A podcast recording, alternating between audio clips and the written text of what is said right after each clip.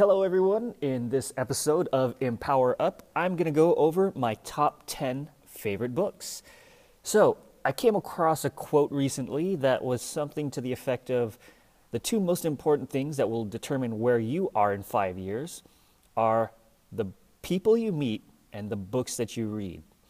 So, when it comes to the people who are a part of your life, that's something that I'd probably like to cover in a different episode.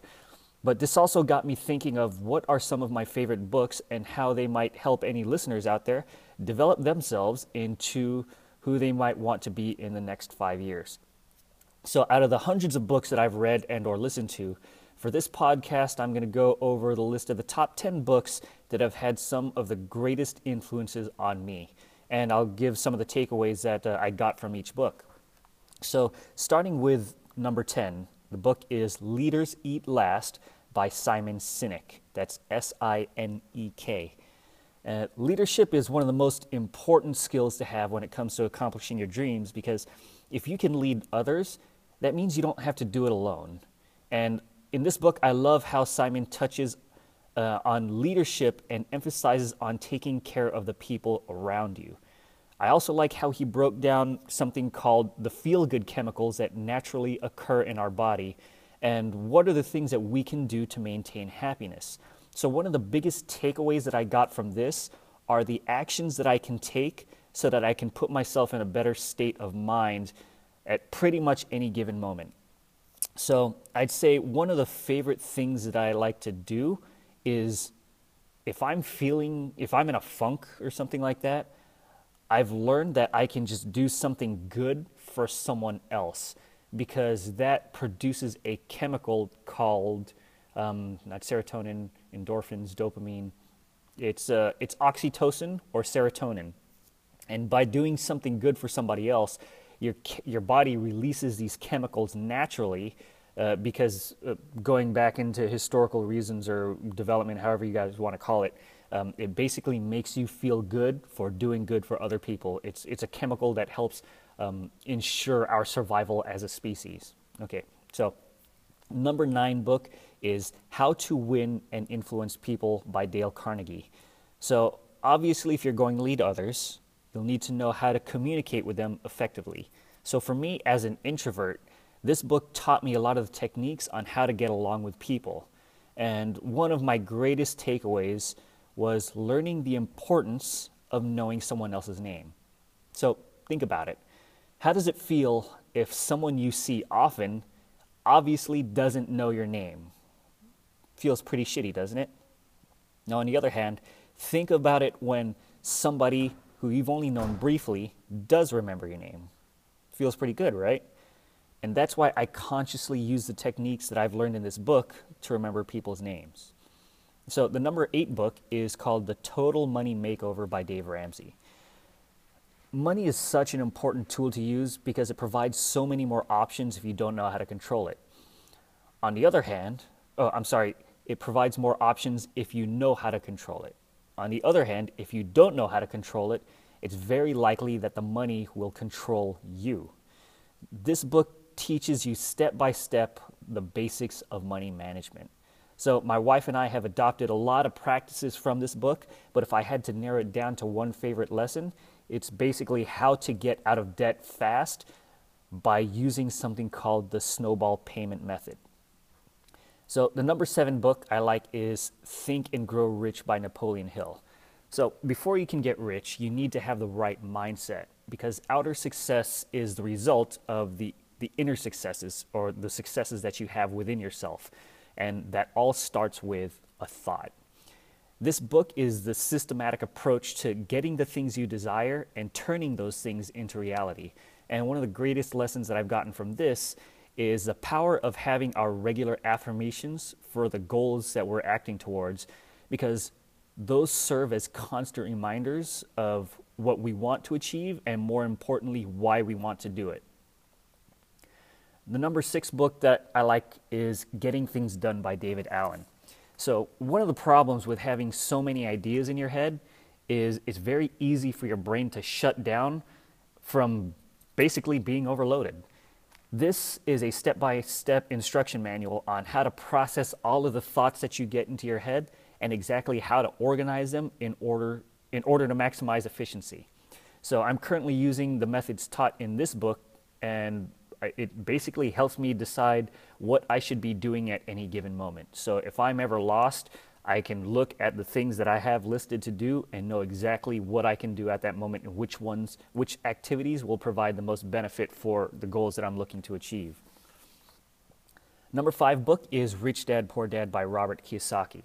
Now, this book blew my mind because it helped me see money from a wealthy person's perspective as opposed to a broke person's perspective it showed me the importance of things like financial literacy and how to create wealth. Perhaps the, the biggest lesson that it taught me was the importance of having mentors for whatever it is that you want to accomplish. And it's not just any mentor, it's finding the people who have actually done what it is that you want to do. So, for instance, if you want to run a multi million dollar empire, find somebody that's done it. So, for me, it helped me determine who I want to keep closest to me in my life. So it led me to uh, the mentor that I have, Stephen De La Cruz, who's been doing this for years. He's actually a multimillionaire and he's teaching us step by step uh, on how to do it. It's pretty damn cool, I must admit. Um, number four book is Creativity Inc. by Jeff Mauzy and Richard Harriman. Hopefully, that's how you pronounce their names. So, I understand that if I want to be more successful, that I need to solve bigger problems. And in order to do this, I need to get better at tapping into my brain's power. So this helped me learn what creativity is and it helped me observe that creativity is something that can be taught and it doesn't necessarily have to be something that I'm quote unquote born with. And one of the greatest takeaways that I got from this book was how to tap into my creativity by doing things like doing things that will put my my mind in the best environment in order to have these great ideas. So for me, that's things like taking a drive or, or taking a hot shower. I've noticed that when I drive for long distances, my mind will start well, driving will be done subconsciously, and a lot of good ideas just start popping into my head. Um, so I, I found a way to to create those ideas often and then also how to document them. So those are things that I got from Creativity Inc. So the third book, uh, or book number three, is The Slight Edge by Jeff Olson.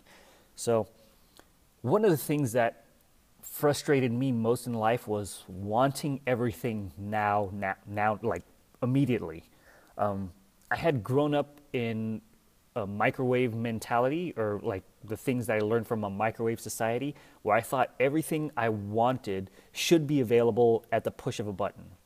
And this book taught me about the compounding effect of daily activities done in excellence. I love how this book illustrates how success isn't something that just happens overnight, but it's an accumulation of the disciplined actions that are taken baby step by day, by baby step, day by day, week by week, month by month, year by year.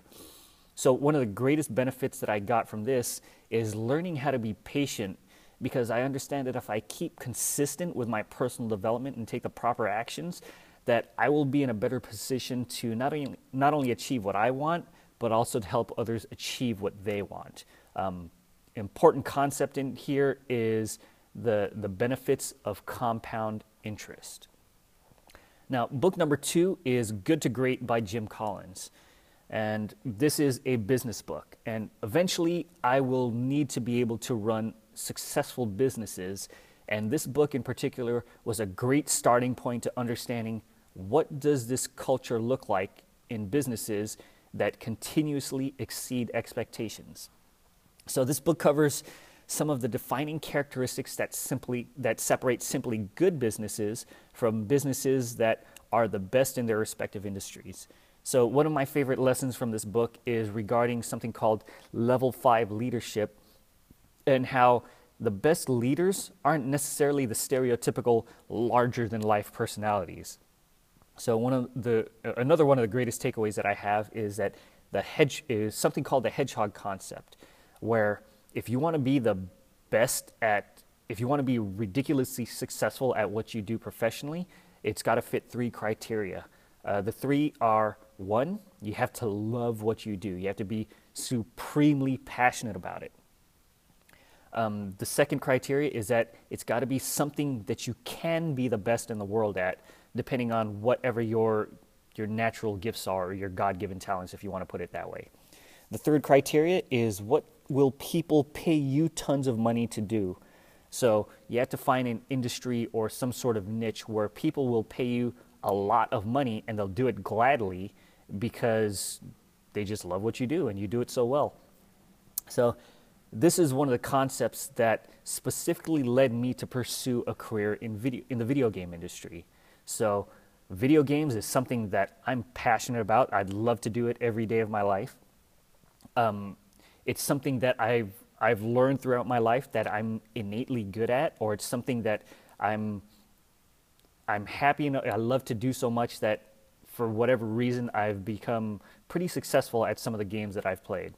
Um, and video games is a huge industry. There are people that make tons of money from it, and it's just about me seeing if I can use this as a tool to be ultimately as successful as I want to be. Um, and going into the third book, or I'm sorry, the first book, uh, it's by far the most influential book that I've read in my life. It's The Seven Habits of Highly Effective People by Stephen Covey. So if I had to narrow it down to just one book, this would definitely be it. And this is the book that literally helped me define what my life purpose is. Uh, this is essentially my go to book if I'm ever looking for guidance. And I, I like this book so much that I've literally let, read it or listened to it over a hundred times.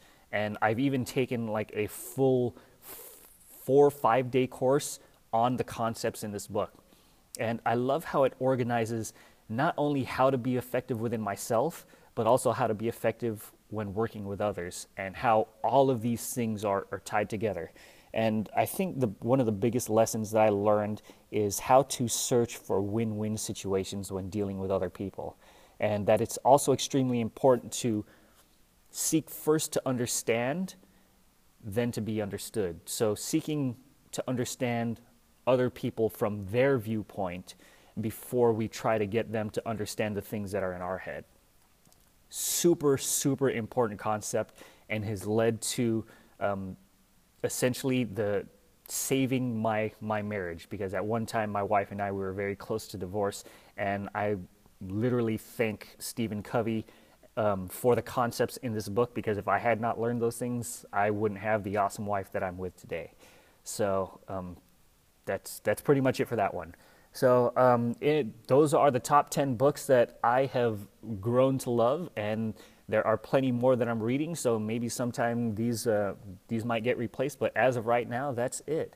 And uh, speaking of that's it, that's it for this podcast. So thank you guys so much for listening. We really appreciate it. And if you have any feedback for me, positive or negative, I'd love to hear it. Or are there any other books that have been impactful for you? So with that being said, that's the end of this podcast. And until next episode, peace out.